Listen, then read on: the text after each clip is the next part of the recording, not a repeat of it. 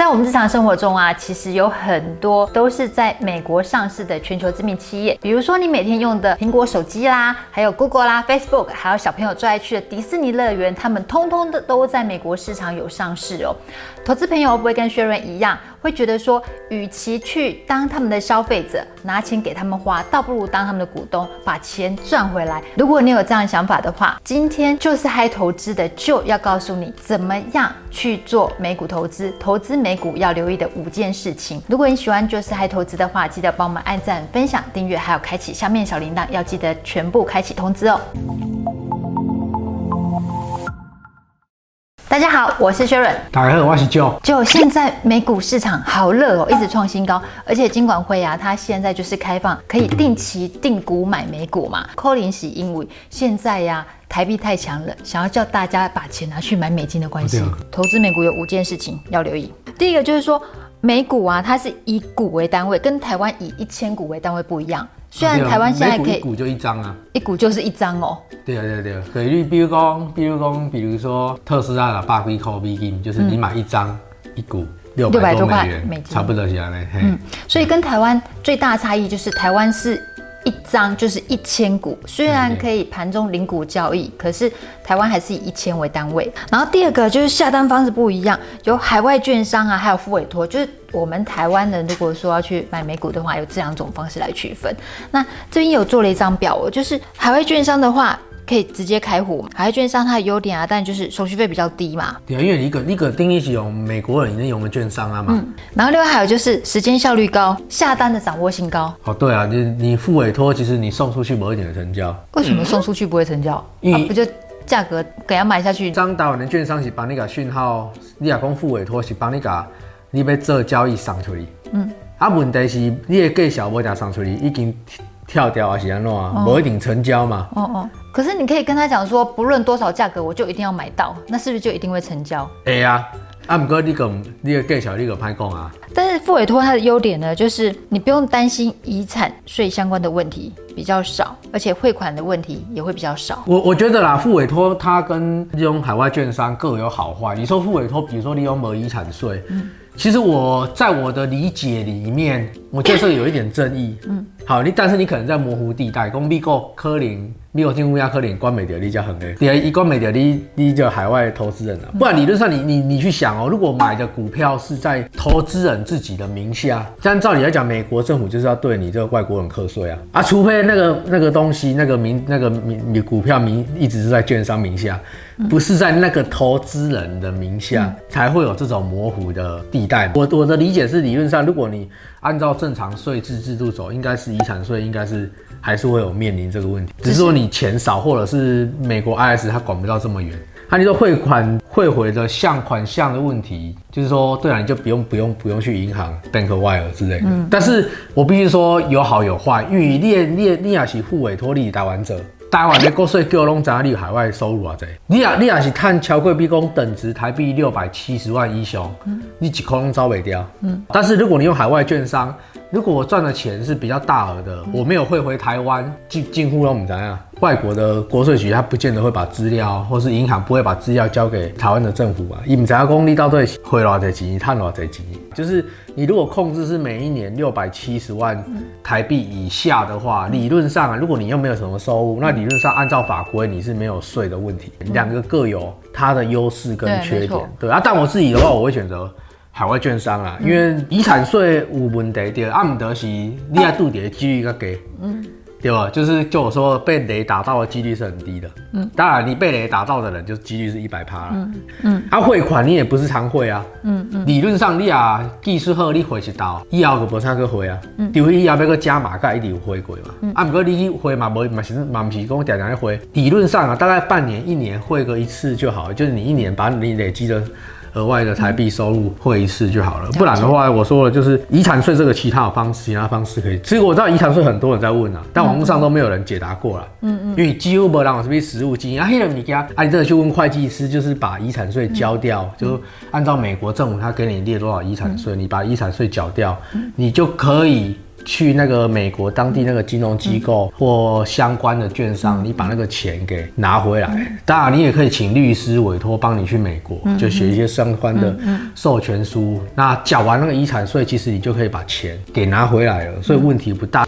所以我们再来看海外券商啊，它的缺点就是刚刚提到了遗产税相关问题嘛，那就是有提到说其实也还好，只要找会计师专业人士来处理就好了。看你的钱大额跟小额，你大额你可以来问我，我会跟你讲一些。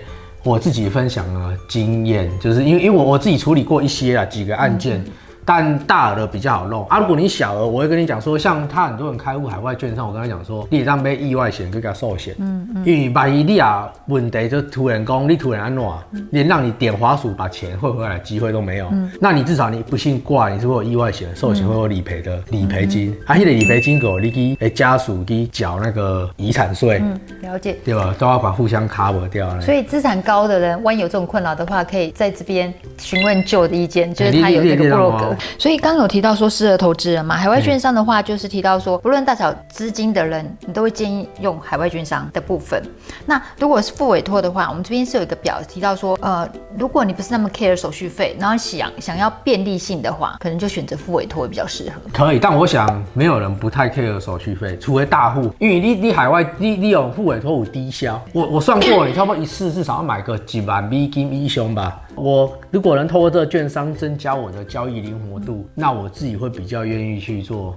比如说像我自己常用的是 Interactive Broker，嗯，对，它可能学习界面比较复杂一点，但是它交易的成本就是单笔两百股，大概可能就是一美元。那我说了，你如果你你每次交易，你根本都不用去考虑那个交易手续费的问题了，几乎都不太需要哈。那我们在做我们的交易策略就会很灵活。如果你用复委托的话，如果每次要买，我是不是我要分散交易都还要分散成本？嗯，那是不是让我的投资人，投资人本身就觉得啊，那我这次就不要分散交易好了，就一股 all in。哦，对，因为想要省手续费。对，我想没有新手续费，要没有可能我买完以后就大跌，就是我一说我没有办法把风险给分散掉，嗯、就是因小失大的概念。对啊，你你无定啊，新一十几块美元的成本，就是跟按哥股票的波动早就已经大于那个交易的手续费啊，哎呀，啊，你要用海外券商是不是？干不这个问题，我想。每个被外当分散很多次。第三个就是美国券商呢，他们都会推出每股或每笔的优惠，跟台湾券商不一样。台湾的手续费都是固定的。因因为台湾咱讲起来政府关税啊，嗯，